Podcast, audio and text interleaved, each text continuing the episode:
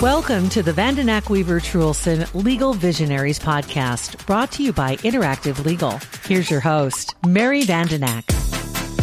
Welcome to today's episode of Vandenack Weaver Truhlsen Legal Visionaries, a weekly podcast discussing updated legal news as well as evolving methods of providing legal service. My name is Mary Vandenack. I am the founder and managing partner at Vandenack Weaver Truhlsen and I will be your host as we talk to experts from around the country about closely held businesses, tax, trusts, estates, legal technology, law firm leadership, and well being. First, I want to thank our sponsors Interactive Legal, Carson Private Client, and the Foster Group. Here's a message from Interactive Legal. There's always a resistance to change, particularly with attorneys. Attorneys like to look back at what's worked in the past, and that makes a lot of sense. But when you realize that with a good automated drafting system, you can do a better job for your clients, deliver documents on a more timely fashion, in a more consistent and in a more costly manner. If you're not a subscriber to Interactive Legal, I urge you to go to interactivelegal.com and click on Request a Demo and you'll be contacted about having a demonstration of interactive legal for you, which can be done right over the internet. Don't have to leave your office. No salesperson will call. We can arrange it at a time inconvenient for you. So please go to interactivelegal.com and click on Request a Demo. On today's episode, my guest is Jonathan Blattmachr. Jonathan requires no introduction. He is well known for being one of the most creative trust and estate lawyers in the country. He also is well respected for the use of technology. I remember attending Heckerling early in my career and listening to Jonathan and hoping that one day I might know as much as he would. Jonathan is principal at Pioneer Wealth Partners, editor in chief at Interactive Legal, and director of estate planning at Peak Trust Company. Jonathan, I appreciate you being here today. Well, thank you very much for having me, Mary. So, one of our recent new regulations, little joyous news from the IRS, is that they decided to issue proposed regulations that provide an exception to the anti clawback rules regarding the gift and estate tax. So, as a starting point, can you just explain to our listeners what a clawback is in the context of the gift tax exemption? Yes, I'll try to, Mary, but I'd like to start with something really fundamental. Up until 1977, we had separate estate and gift tax systems in the United States. In fact, the gift tax rates were exactly three quarters of the estate tax rate. There was a separate exemption. It was a true exemption for estate tax purposes of $60,000 and a separate gift tax exemption of $30,000. But in the Tax Reform Act of 1976, Congress basically unified the estate and gift tax systems. And one of the things it did is provide a single basic exemption. It's actually a credit against tax, but you can think of it as an exemption. And originally, it was only $175,000. And of course, today, it's over 12 million. But let me go back then to say what happened.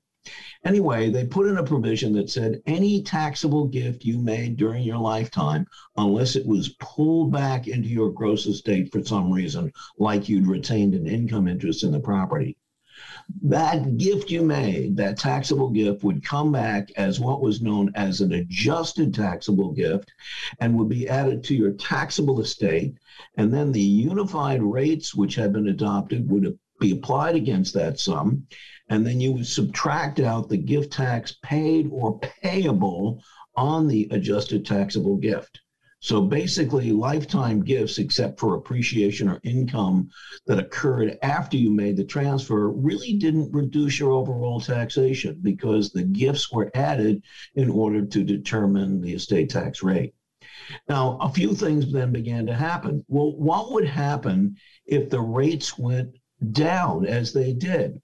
What kind of credit would you get for the gift tax you paid on your adjusted taxable gift? Well, I said, you'll use the rates in effect at the time that the person dies, not at the time the gift was made. Now, that meant, you know, maybe it wasn't as good a deal as it could have been. But then something extraordinary happened. They began to increase the amount of the exemption, but only temporarily. They did that back in the 19 uh, in the 2000s, and then we thought that the exemption, which had grown to five million dollars, was going to go back down to a million bucks.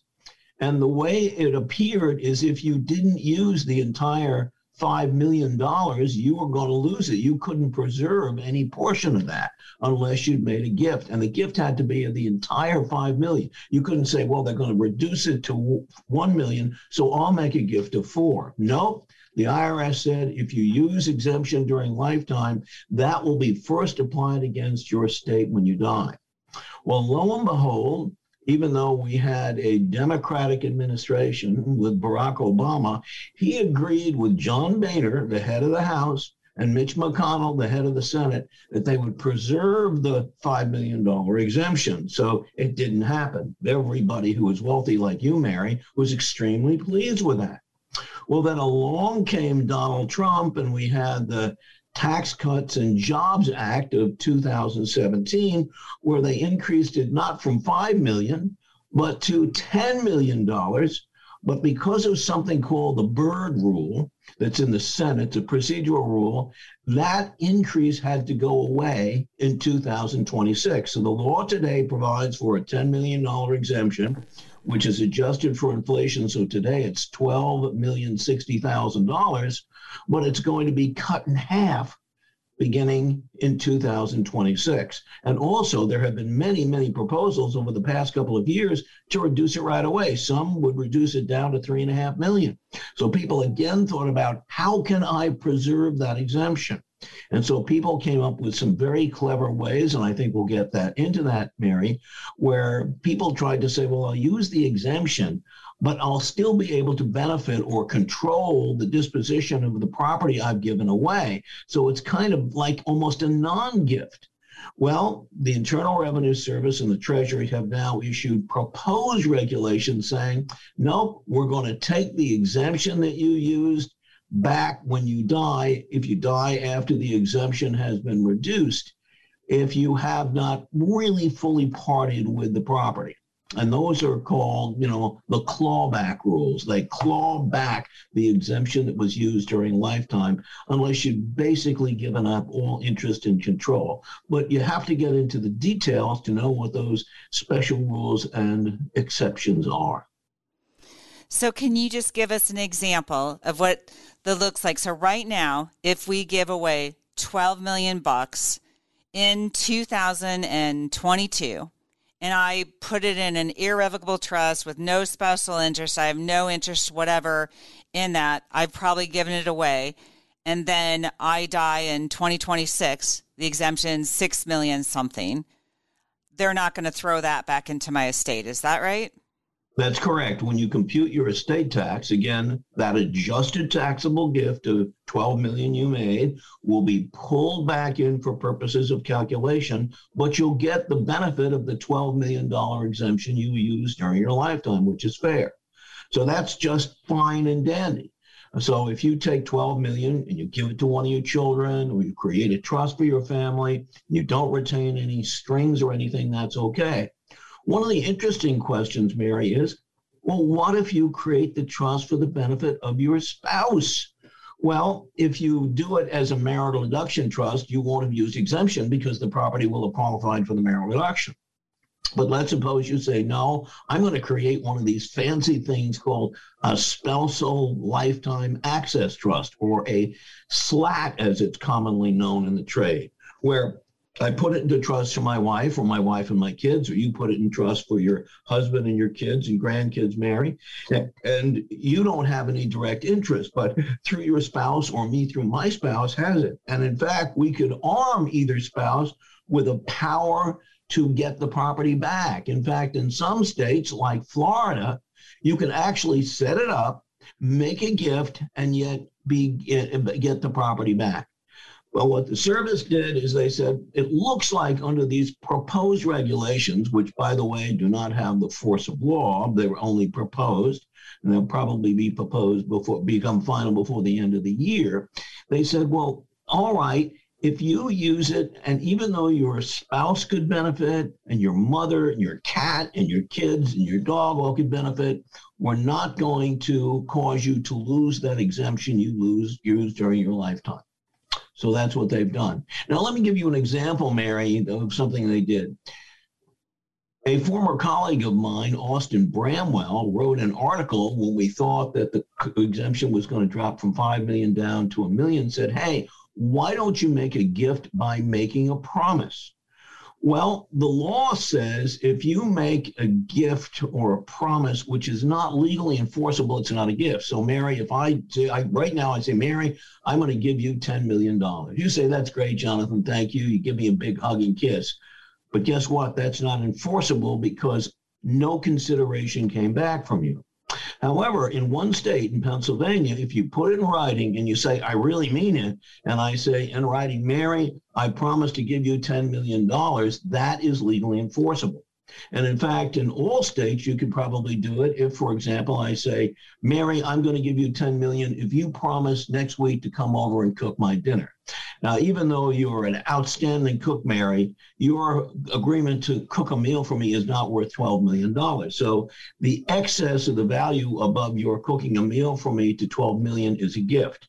And that's a gift today but I won't have parted with the property because even I go to Pennsylvania and I say, Mary, I'm going to give you $12 million by the time I die.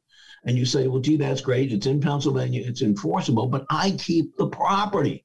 And indeed, there's a very important revenue ruling 84 25, which says you can do that. And it says, by the way, the gift you made of that $12 million or whatever it was, pursuant to Pennsylvania law, that doesn't count as an adjusted taxable gift. Why? Because the IRS said, well, you never parted with any property. Like uh, those assets are still going to be in your estate. And to avoid a double counting, we're going to not make you count that adjusted taxable gift you made by your enforceable promise to make the transfer at a later time into your estate tax calculation. And that's an example that they give in these proposed regulations where you make an enforceable gift to or deliver property or money at a later time. And they said if you do that, we're going to take back the deemed exemption you used because you really didn't part with any property. So that's just one example of what they had. The other cases are where you retain some sort of interest in the property, which would cause the assets to be included back in your estate, essentially under Section 2036, the retained life rule, or a power to control the beneficial enjoyment. And the power to control the beneficial enjoyment also triggers inclusion of those assets in your estate under Section 2038. Now, 2035 is also listed because 2035 says, hey, if you have an interest that would cause inclusion under 2036 or 2038 and you get rid of it, you get give it away, for example, within three years of your death, we will nonetheless include the property in your estate.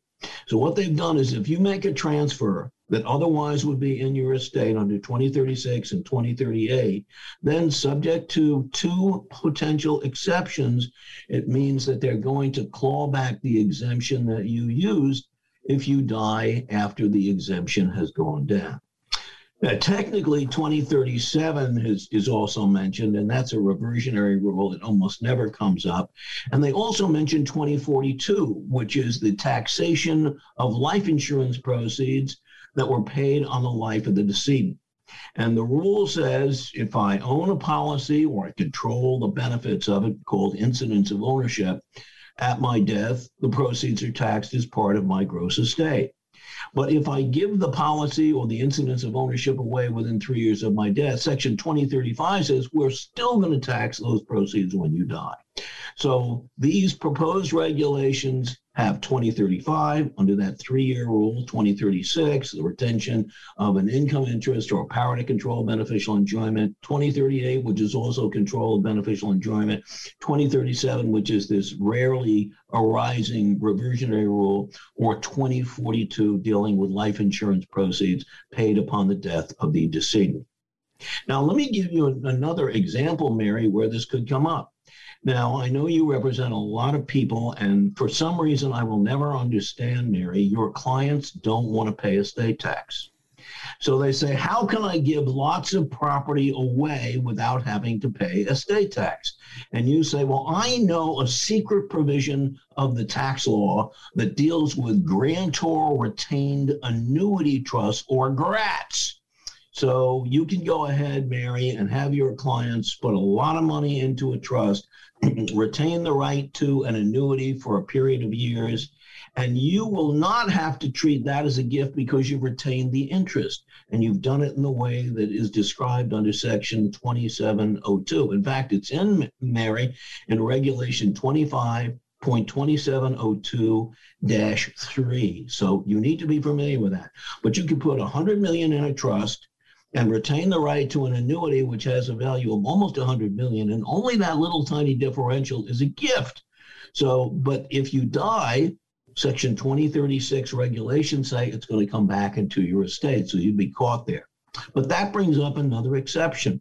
When you created this great big grat which you hope will appreciate significantly in value so you get a lot of value out of your estate you, you also said well you know uh, I haven't made a very big gift. Why do they worry about it? Well, they're still worried about it, but they said, look, if you have a taxable portion of the transfer that's 5% or less. So in my example, Mary, where you had your client put 100 million into this GRAT, if the interest given away, the gift portion is 5% or less, in other words, 5 million or less in that example, then they are not going to bring it back into your uh, tax estate by taking away the exemption you use. But again, notice, Mary, you wouldn't have used a $12 million exemption. Even though you gave $100 million, you've only made a gift of 5 million. And most people drive that remainder, the taxable portion of the transfer down to an even smaller number, like maybe $10,000. Well, the service said we won't bother about that. So that's one of the exceptions they have. So um, if, if you make a transfer, even though you've retained like an income interest, then we're not going to take back the exemption provided that the use of the exemption, basically the taxable portion of the transfer, is 5% or less of the total amount transferred. So now, Jonathan, we've been talking about the exceptions, and there's an 18 month rule. Can you explain that to me? Yes. Well, everybody knows that there's a transfer within three years of death rule. If you retain an interest under Section 2036, for example, the right to income, and you die with that right, it's going to be includable in your estate. If you give it up within 18 months, in fact, if you give it up within three years of your death, it still, in effect, comes back into your estate, but no longer under Section 2036, but under Section 2035. These regulations kind of compromise it by saying if you lose your interest within more than 18 months before you die, we won't claw back. So let's suppose I create a trust and I retain, you know, the, the right to control the beneficial enjoyment of the property. That would trigger 2036A2 and Section 2038. But let's suppose the trustee has the power to cut off my right to, conclude, to control that beneficial enjoyment. If the trustee does that more than 18 months prior to my death, then I'm not going to have the clawback work and I'll be able to use the exemption at my death that I used during my lifetime. It's not entirely clear if you give it up what will happen because if you give it up, you're going to be caught by the transfer within three death uh, three years of death rule of section 2035 and but if you do that more than 18 months before you die, it's unclear what the co- consequences are.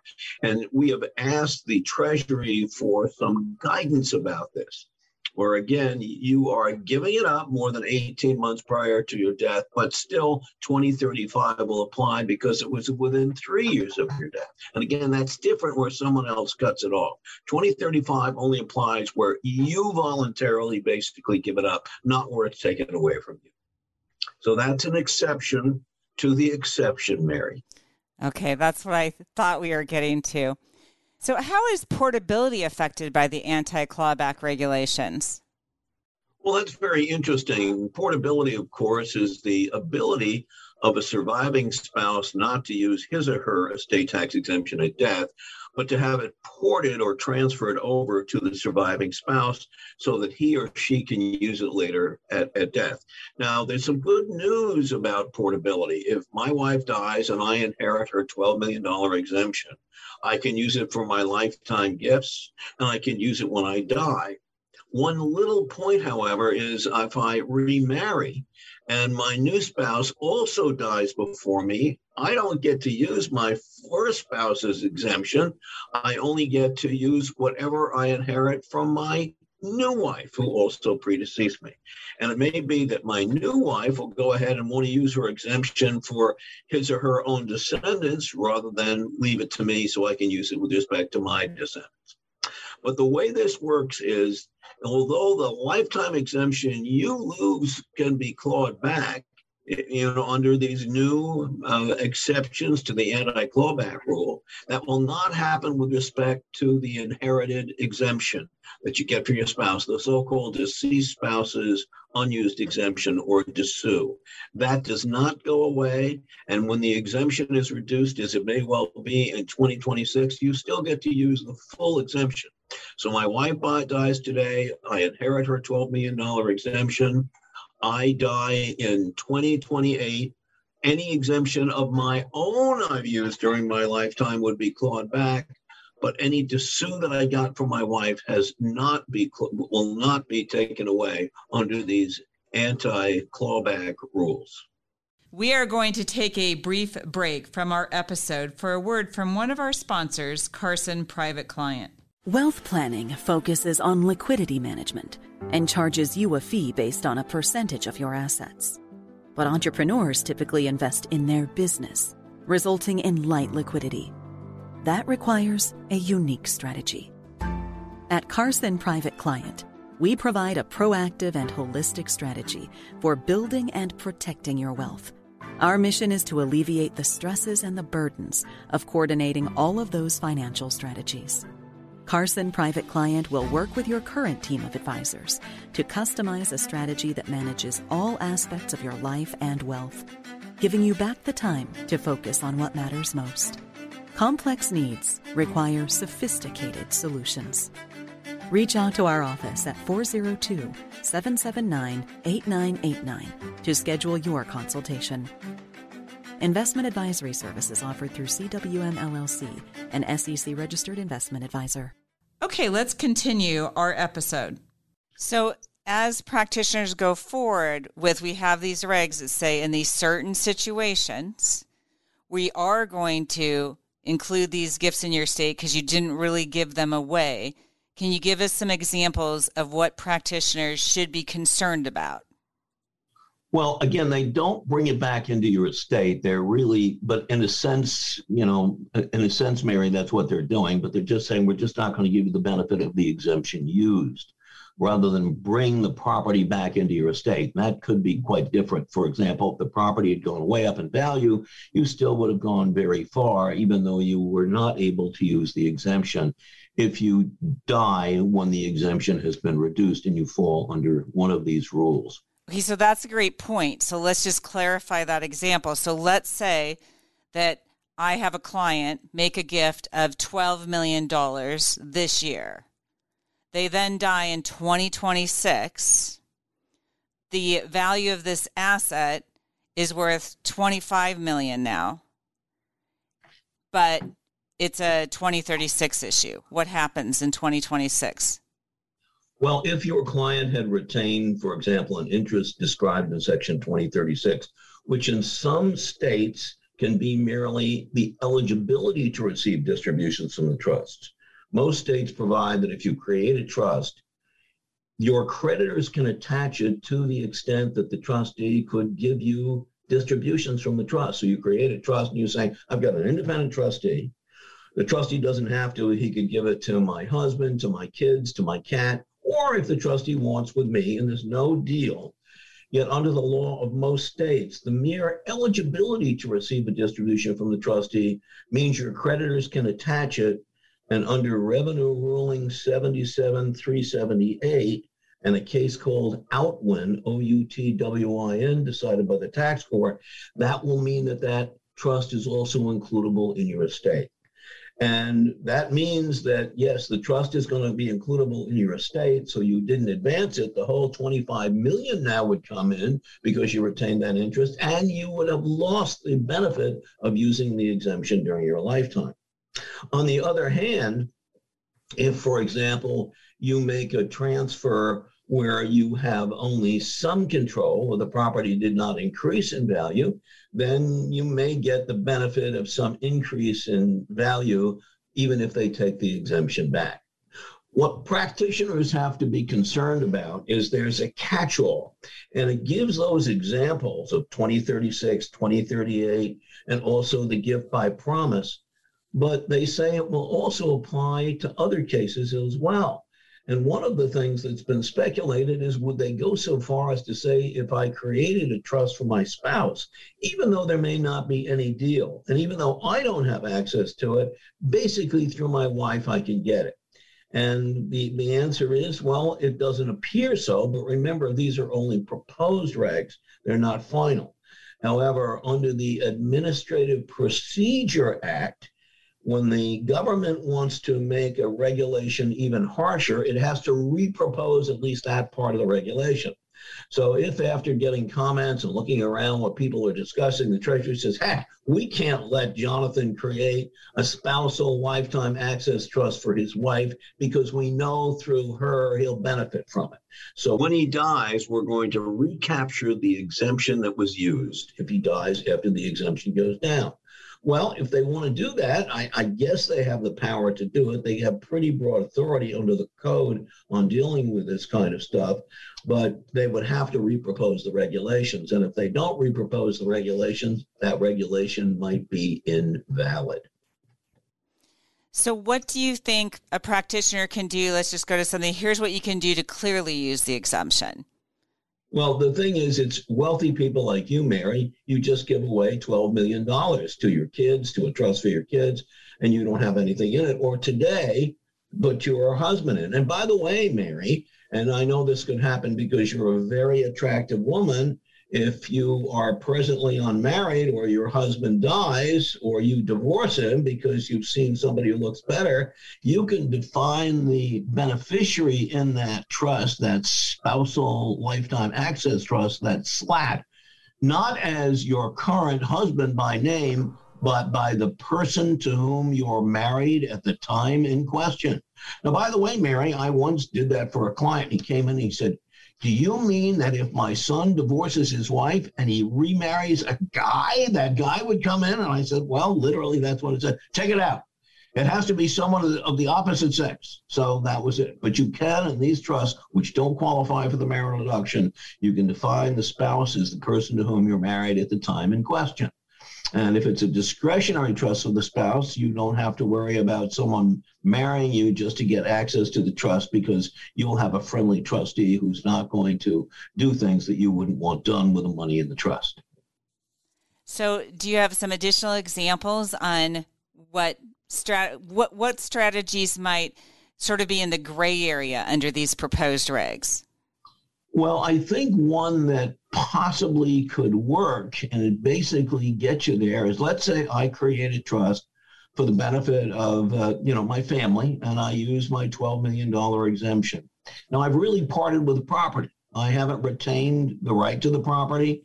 I've actually transferred the property. Maybe it's publicly traded stock and we know what the value is, or maybe it's some other asset we have to get an appraisal. But I disclose it all on a gift tax return. But then suppose a couple of years later, Mary, I come back and I say to the trustee, I'd like to buy those assets from the trust. And so I said, I'm willing to give you a note for the assets in that trust so I re-get them. And that note will be due when I die. Well, there's one problem with that. It doesn't seem that the Treasury allows you to make a note payable among family members upon someone's death, except in the context of split dollar insurance loans. So you have to have a definite date. and it has to be something that would normally be repayable in the lender's lifetime. Now, here the lender is really the trust, so how that rule would apply, I don't know. The other thing is, even though we know that you can make loans between family members using the AFR rate. So I could make a loan to my son for nine years and charge the midterm rate, and that loan won't be considered a gift. But can you do the same thing when you're dealing with a trust? Because these rules, which allow you to use the applicable federal rates on family notes, only apply basically in the employer employee context and where the foregoing of interest would be in the nature of a gift. Well, when a trustee sells you something and the trustee isn't your ben- isn't for your benefit, he's for the benefit or it's for the benefit of someone else, then there's a question about whether or not you can use those rates. So that's something that's just not entirely clear, but that may be one way to do an I'll call it an end run, uh, for lack of a better term, where you transfer the property, you file a gift tax return, and by the way, Mary, you know, rather than going up exactly to the twelve million sixty thousand dollars, I'd probably say, Mary, let's make it twelve million one hundred thousand dollars and pay a little gift tax because uh, that really puts the IRS on notice. Because lots of times they'll get returns, they say, "Gee, you know, they valued it correctly. There's no way to collect any additional money." But I like to pay a little bit of gift tax just to kind of thing keep things on the up and up. So that way you can do it. You can get the assets back. But again, you probably have to have it repaid at a definite period of time of up to 30 years, which is a very, very long time. And then the questions about, well, what rate do you pay? And again, I'm not sure that you can use these these low applicable federal rates. For one thing, is the trustee has a fiduciary duty to benefit not you, the grantor of that trust, but the beneficiaries and making you know a loan to a third party at the AFR never happened in an arm's length transaction. You'd have to charge a market rate of interest. Now, if you do that, you want to make sure that the trust is a grantor trust, one from which the income deductions and credits of the trust are attributed back to the grantor. Because under Revenue Ruling 85 13, from an income tax perspective, that trust doesn't exist. So even if we say today, say we decide to pay 7% interest, and we're going to have that interest accrue. Well, normally under the original issue discount rules, that income would be currently taxable. And indeed, the I would be treated as though I had transferred that to the trust each and every year. But it doesn't matter if it's a grantor trust because with a grantor trust, I am deemed to be paying myself. So that's one of the things that practitioners will have to look at. This is not as easy as slipping off a greasy log. I mean, there's a real challenge here. Now, again, if you're super rich, you just make a gift of twelve thousand six hundred uh, sixty thousand dollars, or as it goes up, you do more and more, and you can allocate your GST exemption to it as well. Very good deal. But if you're not super rich, let's say you don't think you can afford to give away that much money, then you want to do some of these other things where you use the exemption exemption, pay virtually no gift tax today, but not have to worry about the use of that exemption being clawed back if you die after the exemption goes down. So, where we're most likely to see an issue, and for practitioners to really think, are the clients say it's a couple and they have, you know, 30 million.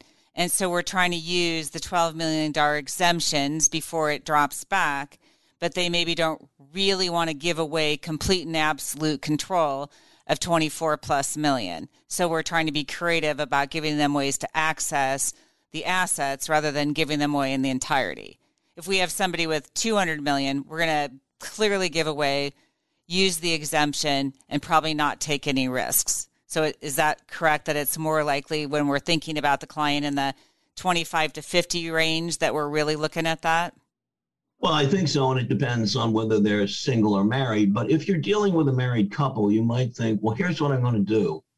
I'm going to go ahead and I'm going to go ahead and have the husband create a trust for the wife and the wife create one for the husband or for same sex couple, one for each spouse. But there's a doctrine in the law called reciprocal trusts. And Mary, that was made famous in a case in the Supreme Court called Estate of Grace. Now, Mary, I don't know if you're Catholic or not, but for your Catholic listeners, note that I said a state of grace. I didn't say state of grace. So, this case, a state of grace, Mr. Grace created a trust for his wife, and she creates an identical trust for him, giving each other income interests. And the court said, no, we're going to uncross those so that the trust that Mrs. Grace created for her, her husband, he died first, would be treated as created for him and therefore it's includable in his estate under 20 to 36 because he retained an income interest in the trust he was deemed to have created.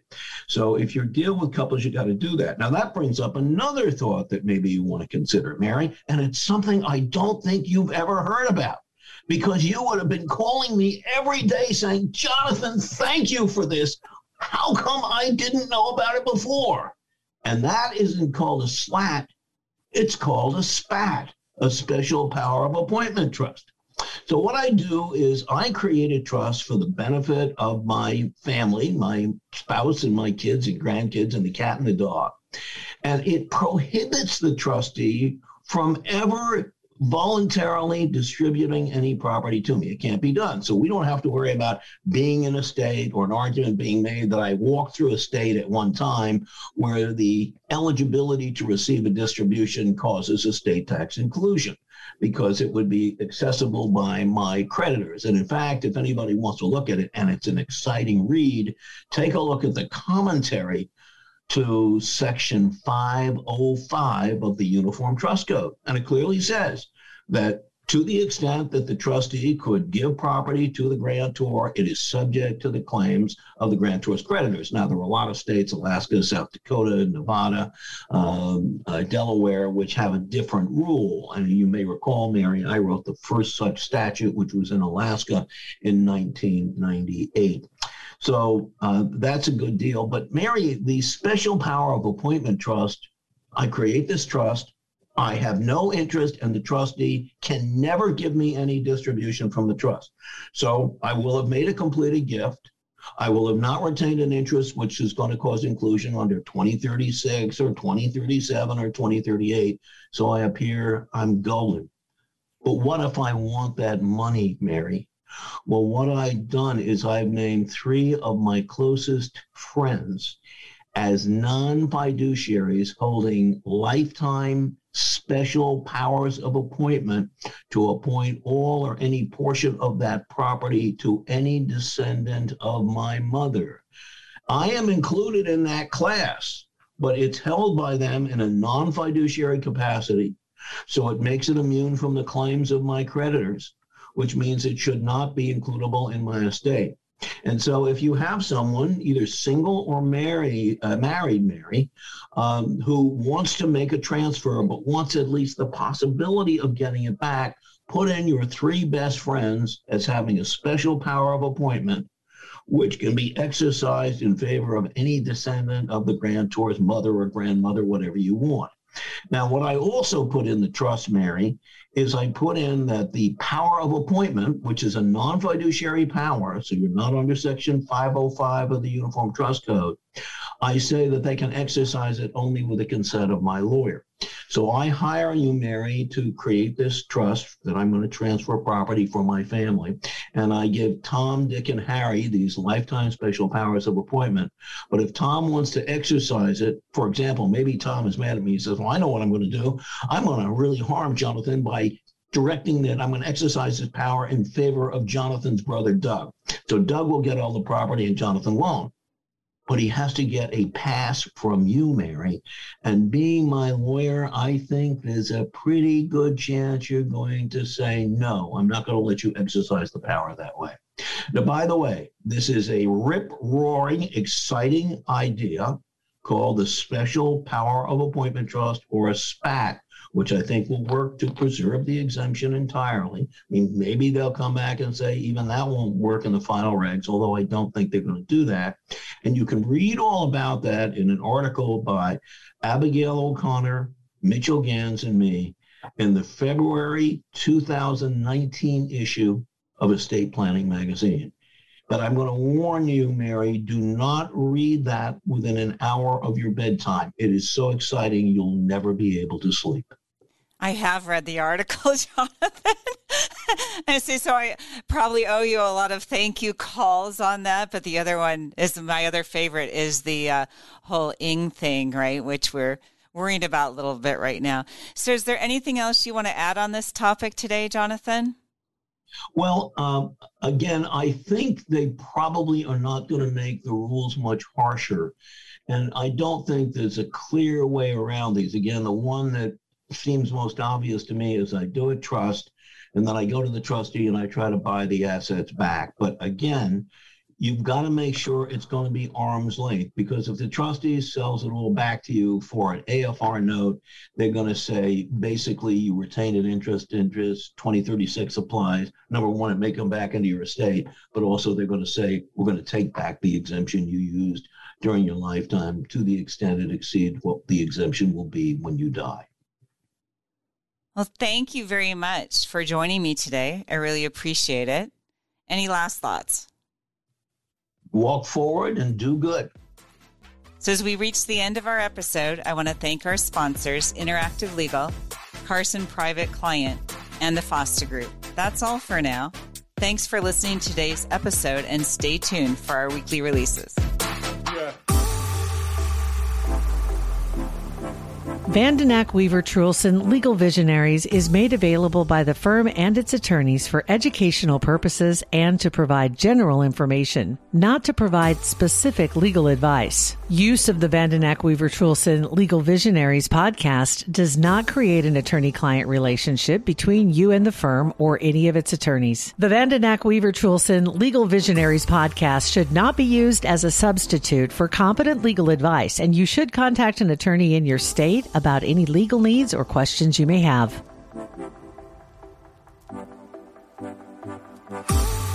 A Hurrdat Media Production.